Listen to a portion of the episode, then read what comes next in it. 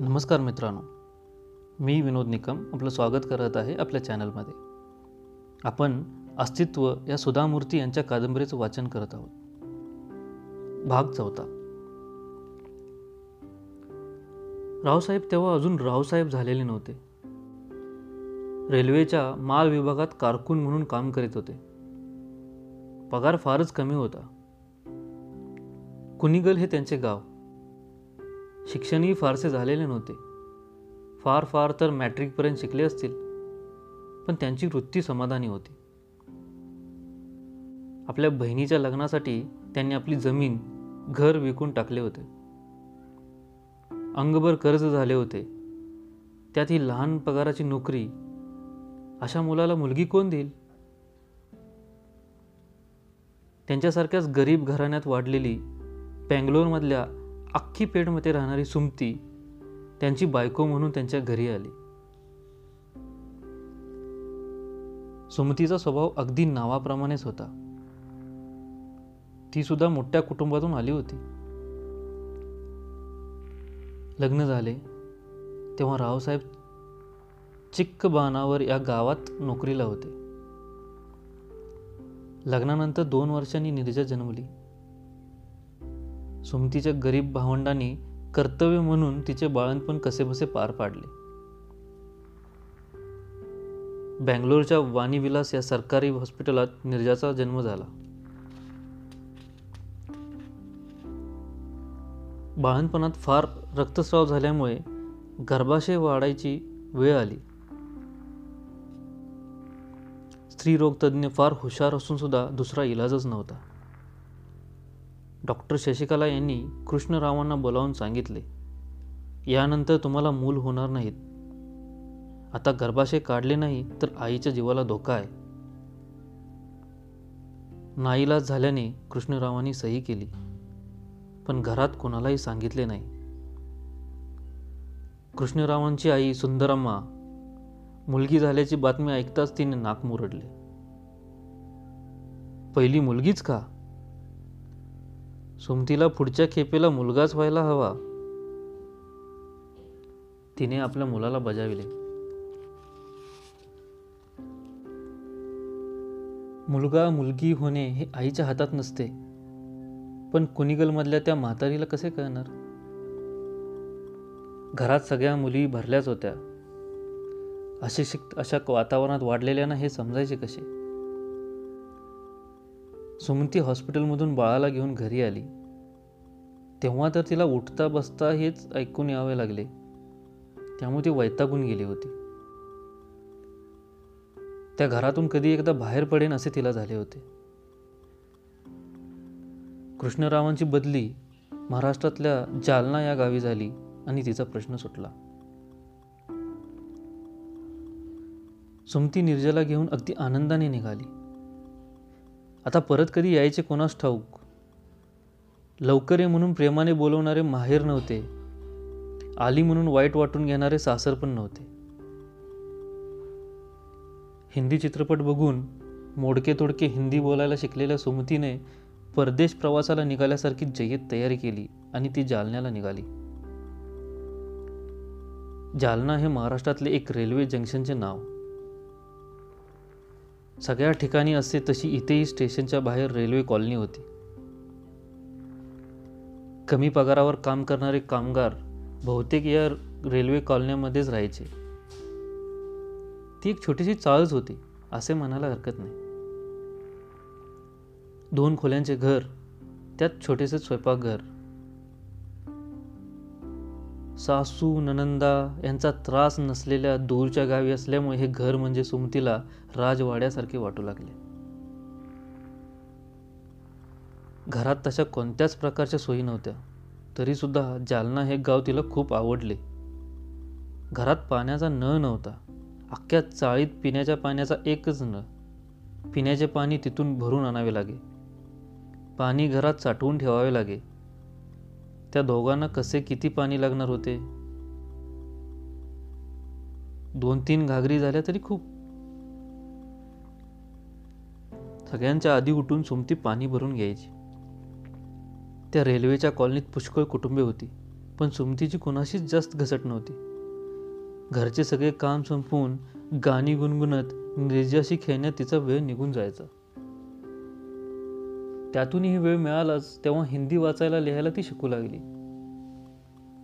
कॉलनीतली कुटुंबे वेगवेगळ्या राज्यातून आलेली असली तरी हिंदी हीच त्या सगळ्यांची भाषा होती. कृष्णराव हे अत्यंत सभ्य आणि विश्वासू ग्रहस्थ कष्टाळू स्वभावाचे त्यामुळे कोणत्याही कामासाठी त्यांच्या साहेबांना कृष्णरावच हवे असत. त्यामुळे कृष्णरावांचे घरात असणे तसे कमीच.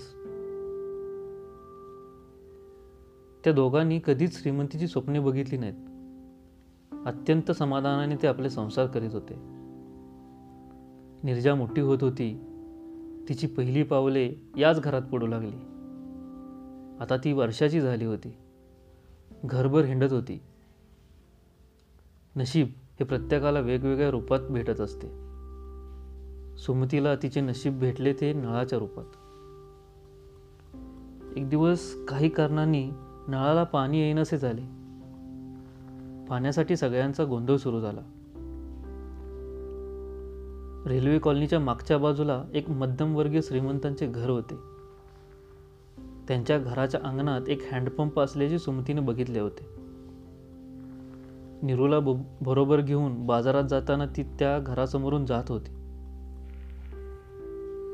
सुमितीची त्यांच्याशी ओळख नव्हती पण त्या घरात भरपूर माणसे असावीत असे दिसत होते. त्या घरात सरदारजीकेचे एक कुटुंब राहत होते. त्यांच्या घरात पाणी विचारावे तरी कसे? तिला भीड वाटत असले तरी तिने एका हातात घागर घेतली आणि दुसऱ्या हाताने निरोला चालवत ती त्यांच्या घरी आली. त्या घराच्या फाटकाबाहेर सुमती थांबली. फाटकाच्या आतल्या बाजूला सुमतीपेक्षा चार सहा वर्षांनी मोठी एक देखणी बाई हँडपंपने पाणी काढत होती. सुमतीकडे पाहून ती हसली. सुमती आणि निरूला रोज पाहत असावी. तिच्या हसण्याने सुमतीला थोडा धीर आला. मला एक घागर पाणी द्याल का? बाळाला पिण्यासाठी पाणी नाही. एक घागर पुरे. सुमतीने एका दमात विचारले. त्यात काय एवढं? या ना. म्हणून तिने आत बोलावले. फाटक उघडल्याचा आवाज ऐकू आल्याने गॅलरीतून म्हातारी डोकावली. कोण ग ते रुपिंदर? तिने विचारले. शेजारच्या रेल्वे कॉलनीतले आहेत. एक घागर पाणी पाहिजे म्हणे. त्या म्हाताऱ्याने पंजाबी भाषेत काही सांगितले ते सुमतीला कळाले नाहीत. पण रुपिंदरने हसत हसतच सुमतीला सांगितले केव्हा पाहिजे तेव्हा पाणी घेऊन जा. निर्जा पाण्यात खेळत होती. तिने तिच्याकडे बघत विचारले तुमची मुलगी काय? होय मला एकच मुलगी आहे. तुम्हाला? दोन्ही मुलंच आहेत. रुपिंदर आणि सुमती यांची मैत्री जमली ती अशी. दुपारचे जेवण झाले की रुपिंदर सुमतीच्या घरी येऊ लागली. तिची सासू गावात नसली की निर्जला घेऊन सुमती तिच्या घरी जाऊ लागली. रुपिंदरच्या घरी भरपूर माणसे होती. मुलंही भरपूर होती. तिचा संबंध दिवस स्वयंपाकघरातच जात होता. एक दिवस निर्जा आईचे बोट धरून रुपिंदरच्या घरी आली. बाहेरच्या कट्ट्यावर बसून ती काहीतरी चगळत असताना आतून एक मूल आले आणि ते तिला दाराडून बघू लागले. निर्जाला बघताच लाजेने का भीतीने माहीत नाही पण बाहेर न येता त्या मुलाने मा अशी हाक मारली. बेटा भाई रे ती तुझी बहीण आहे. लाजू नकोस. रुपिंदर त्या मुलाला म्हणाली. सुमती बोलता बोलता थांबली आणि त्या मुलाकडे बघू लागली. हा माझा मोठा मुलगा. लहान मुलगा खूप छोटा आहे रुपिंदरने सांगितले. निर्जाने आपल्या बरोबरीच्या मुलाला बघितले आणि पुढे आली. आपल्या हातातला खाऊ तिने त्यालाही दिला. सुमितीने त्या मुलाला निर्जाची ओळख करून देताना म्हटले ही तुझी ताई. मुलाने ताई म्हणून हाक मारली. रुपिंदरने त्या मुलाची ओळख करून देताना म्हटले हा तुझा मुन्ना. निर्जाने त्याला मुन्ना अशी हाक मारली. सुमितीचे बोलणे मध्येच थांबित मुकेशने विचारले अम्मा तो मुलगा म्हणजे मीच ना? होय मुन्ना. म्हणूनच आम्हा आपल्याला मुन्ना म्हणते. तिनेच आपल्याला ताई हा शब्द शिकविला. मुकेश मनातल्या मनात म्हणत होता. लहान असताना निर्जाने आपणहून आपल्या हातातला खाऊ त्याला दिला होता. आज संसारातल्या संपत्तीचा अर्धा वाटा कमी झाला. असे सतीश म्हणतो आम्हा भावंडांचे प्रेम त्याग एकमेकावरचे ऋण त्याला काय माहीत असणार? निर्जा आपल्या मनात म्हणत होती. आसरू भरल्या डोळ्यांनी मुन्नाकडे पाहत तिने मायेने आपल्या भावाचा हात धावला आणि मुन्ना अशी हाक मारली. निर्जा आणि मुकेश यांचे भावसंबंध असे निर्माण झाले.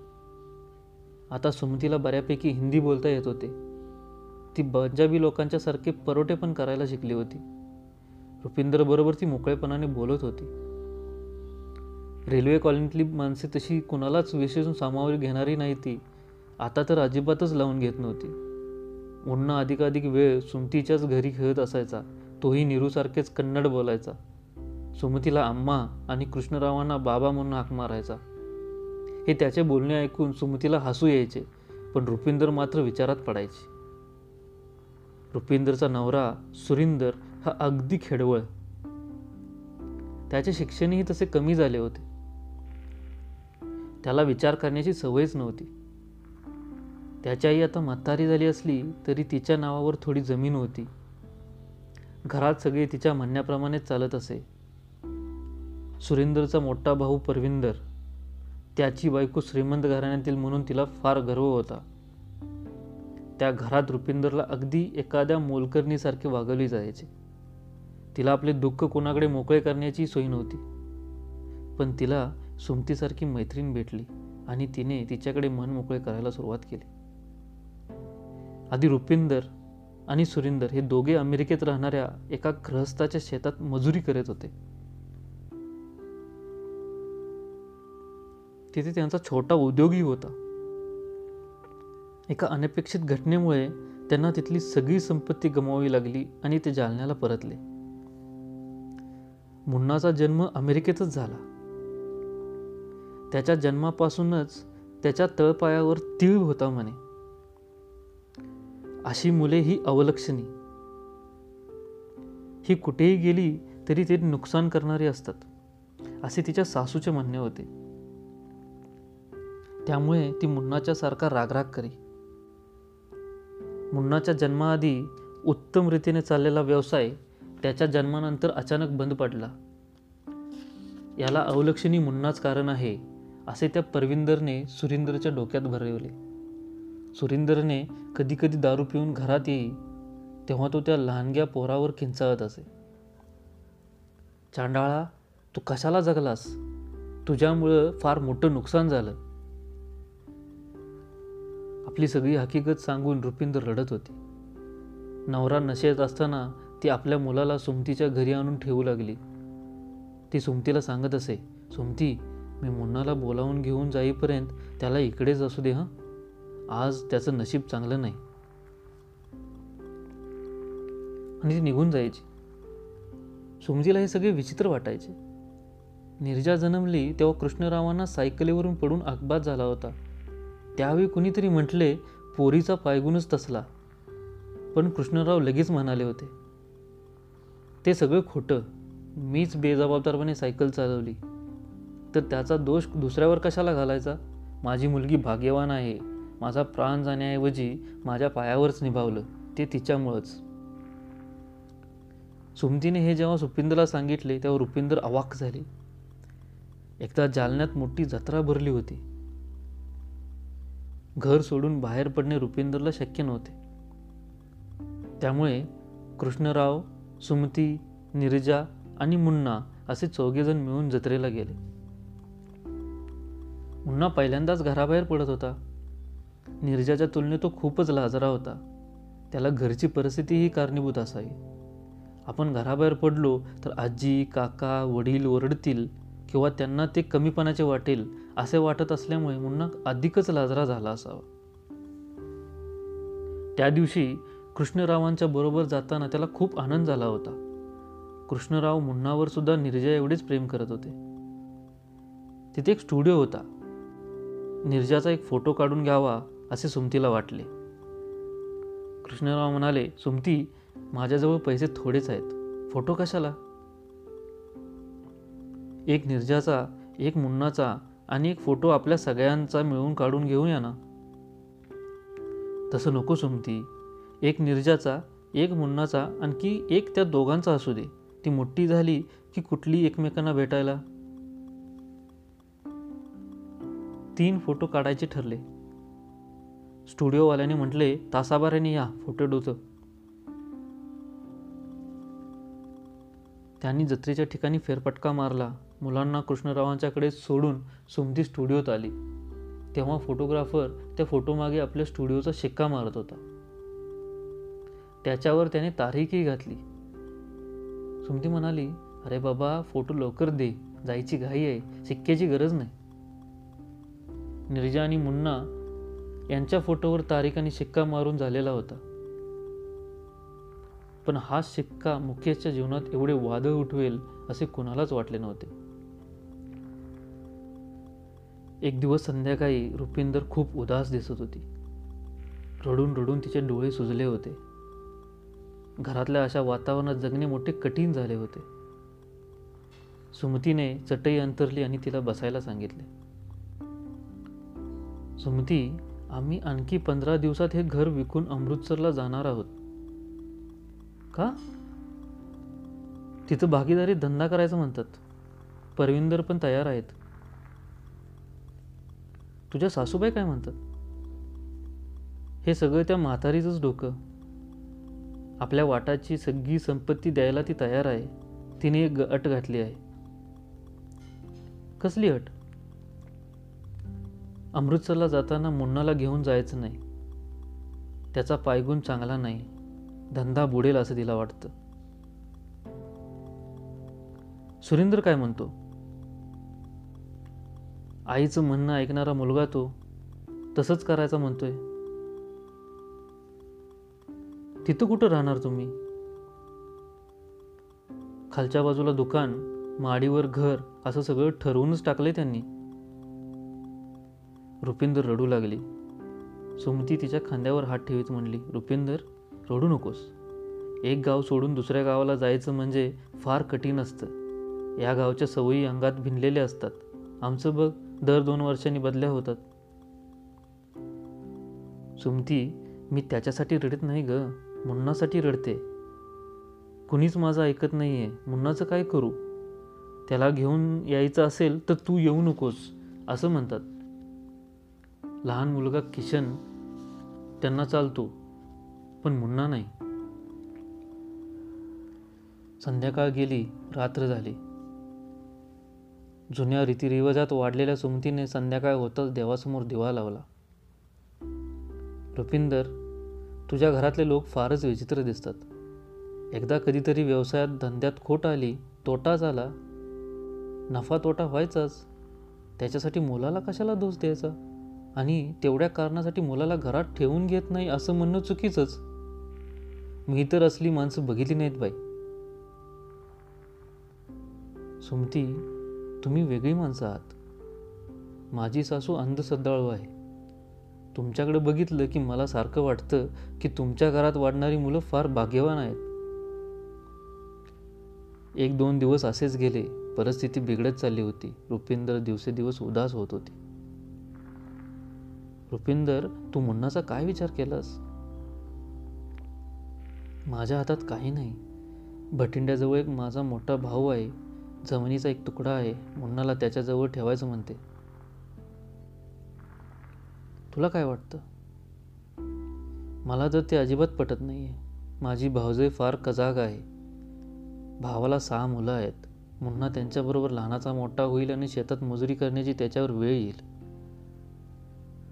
तू कबूल जाईल नाहीस तर? नाहीतर जालंधर जवळच्या एक अनाथाश्रम आहे म्हणे. आपल्या मुलांना सांभाळणं आईवडिलांना जमत नसेल तर मुलांना तिथं ठेवता येतं म्हणे. माझी जाऊ सासूबाईंना आणि सुरिंदरला सांगत होती. रुपिंदर जोरजोरात रडू लागली. तिला माहेर नव्हते. तिच्याजवळ पैसा नव्हता. शक्ती नव्हती. अधिकार नव्हता. नवऱ्याचे प्रेमही नव्हते. फक्त सुमतीच्याच काय तो आधार होता. पण तेवढ्याने काय साध्य झाले असते? फाटक्या चटईवर मुन्ना आणि निरू दोघेही झोपले होते. रुपिंदरच्या घरी परतायची वेळ झाली ती मुन्नाला उचलून घेऊन जाऊ लागली. सुमतीने तिला थांबवले. ती म्हणाली असू दे ग अजून किती दिवस आमच्या घरी राहणार आहे तो? आज त्याला निरोबरोबर इथं झोपू दे. रुपिंदर निघून गेली. रात्री जेवण झाल्यानंतर सुमतीने नवऱ्याकडे मनातला विषय काढला. ती म्हणाली हे बघा मला तरी यानंतर मूल होणार नाही. निरू एकटीच राहिली तर तिथं पुढे स्वार्थी होईल. त्याला काय करू शकतो आपण? परिस्थितीच तशी आहे. एकच उपाय म्हणजे आपण एक मुलगा घ्यायचा.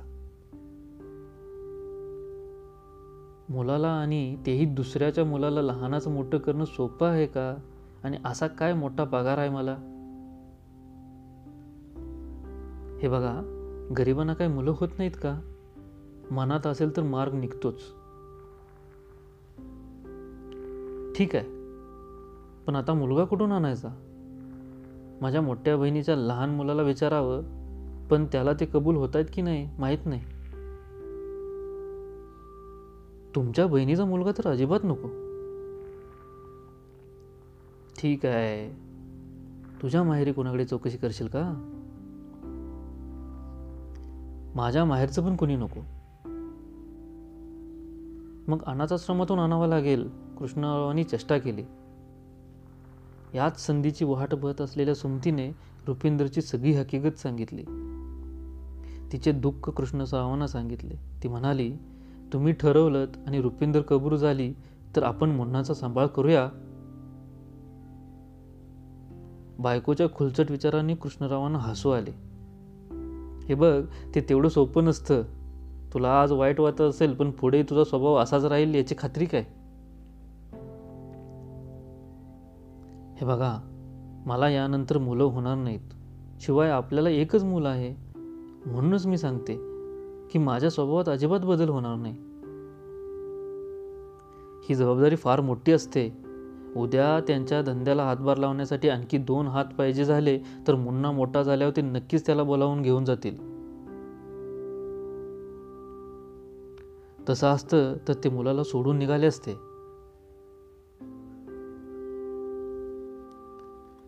हे बघ शेवटी आईचं अंत्यकरण ते. आपल्या मुलाला बघावंसं वाटून रुपिंदर सारखी येऊ लागली तर काय करशील? ती येणार नाही.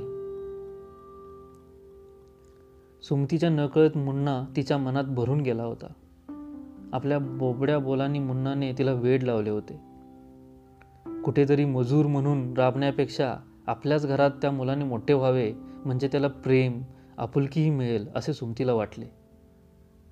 उगाच कोणाच्या तरी मुलाला उचलून घेऊन येण्यापेक्षा आपल्या माहितीतल्या लळा लावलेल्या त्या मुलाला ठेवून घ्यावे असे तिला वाटले. श्रीकृष्णाने देवकीच्या पोटी जन्म घेतला असला तरी तो नेहमी यशोदेकडेच असायचा. उद्या आपण दोघंही नसताना निरूला एक भाव तरी मिळेल असाही विचार सुमतीच्या मनात आला. काही झाले तरी मुन्नाला घरी ठेवून घ्यायचेच असे तिने ठरवले. आपल्या सासूलाही कळले तर? सोवळ्या ओवळ्याची वेळ असलेल्या सासूबाईंनी मुन्नाच्या डोक्यात काहीतरी भरून दिलं तर? संबंध रात्र विचार करत असली सुमती अस्वस्थ झाली. पहाटे चार वाजताची एक्सप्रेस धडाडत आली सुमती जागी झाली. तिची अस्वस्थता बेचैनी बघून कृष्ण उठले. प्रेमाने सुमतीच्या खांद्यावर हात ठेवीत ते म्हणाले रुपिंदर जर कबूल झाली तर आपण मुनाला घरी ठेवून घेऊ. मी तुझ्याबरोबर आहे. काही झालं तरी आपण दोघं त्याला सामोरे जाऊ. सुमतीच्या डोळ्यातून आनंद असरू वाहू लागले. पण या गोष्टीला रुपिंदर तयार होईल की नाही याबद्दल सुमतीच्या मनात शंका होती. विषय कसा काढावा? रुपिंदरची मानसिक बेचैनी वाढतच होती. मुन्ना आणि नीरू निरागसपणे अंगणात एकमेकांच्या अंगावर पाणी शिंपडत खेळत होती. सुमती येत्या रविवारी आम्ही जात आहोत. मुन्नाचं काय केलंस? जालंधरमधल्या अनाथ आश्रमात ठेवायचं म्हणतात कारण नसताना मुलाला सोडून राहायचे म्हणून तिला रडू आले. रुपिंदर तू गैरसमज करून घेणार नशील तर एक विचारते. तुझा मुन्ना मला देशील का? रुपिंदरचा चेहरा सुपा एवढा झाला. डोळे चमकले. खरंच? आश्चर्य दुःख मिश्रित भावनेने तिने सुमतीचे हात धरले. पण पण काय? तू किंवा सुरिंदरने इथं येऊन पुन्हा मुलगा मागायचा नाही. अजिबात मागणार नाही. रुपिंदरने ठामपणाने सांगितले. पण मी तुझ्या सांगण्यावर कसा विश्वास ठेवू? सुमती वाहेगुरूची शपथ घेऊन सांगते मी मुलगा परत मागणार नाही. रुपिंदर तुला मुन्नाची आठवण झाल्यानं तू वरचेवर यायला लागलीस आणि त्याला संशय आला तर? सुमती अंतकरणावर दगड ठेवून मी सांगते माझ्या येण्यामुळे मुन्नाला त्रास होत असेल तर मी खरंच येणार नाही. रुपिंदर तुमच्या घरातल्या सगळ्यांना एकदा शेवटचं विचारून घे. त्यांची कबुली असेल तर मी माझ्या प्राणापेक्षा अधिक मुन्नाचा सांभाळ करेन. सुमती माझी एक अट आहे. तू कोणत्याही कारणासाठी त्याला दुखवता कामा नये. त्याची जात वेगळी भाषा वेगळी त्यातून तुला पुढं मूल झालं तर? ते शक्य नाही. माझं गर्भाशय काढून टाकलंय. सुमती त्याला भरपूर शिकव. त्याच्यावर चांगले संस्कार कर. मी शिकलेली असते तर मुन्ना आज ही वेळ आलीच नसती. मी परदेशात काम करीत असतानाही त्याला सांभाळलं. पण आता माझी परिस्थिती बघ मी माझ्याच मुलाला सांभाळू शकत नाही. सोमजीने तिच्या खांद्यावर हात ठेवला. रुपिंदरच्या मनातल्या वेदना तिला जाणवत होत्या. सुमती तू कुठल्या तरी जन्मातली माझी बहीण आहेस की काय कुणास ठाऊ तू माझ्या मुलाला घेतलंस. देवावर विश्वास आहे. तुझ्या घरात तू नक्कीच सुखासमाधानानं राहील. रुपिंदर माझ्या यजमानांनी येऊन सांगितलं पाहिजे काय? नको बाई या लोकांच्या बरोबर तर अजिबात नको. तुला यांच्या स्वभावाची कल्पना नाही ते त्याचा वेगळाच अर्थ लावतील. रुपिंदर मी तुला पुन्हा सांगते. मुन्ना माझ्या पोटी जन्माला आला नाही म्हणून काय झालं? कोणताही भेदभाव न करता त्याला निरूसारखीच सांभाळेन. रुपिंदर गप्प होती. तिच्या मनात आठवणींची गर्दी झाली होती. तुझ्या नवऱ्यानं संमती दिली आहे ना? त्यांनी होकार दिल्यावरच मी तुला विचारलं. नेहमीप्रमाणे झोपलेल्या मुलाला उचलून ती घरी जाताना रुपिंदर म्हणाली सुमती तुम्ही खूप चांगली माणसं आहात. तो वायुगुरु तुम्हाला आयु आरोग्य ऐश्वर देऊ दे. रुपिंदरचा जाण्याचा दिवस आला.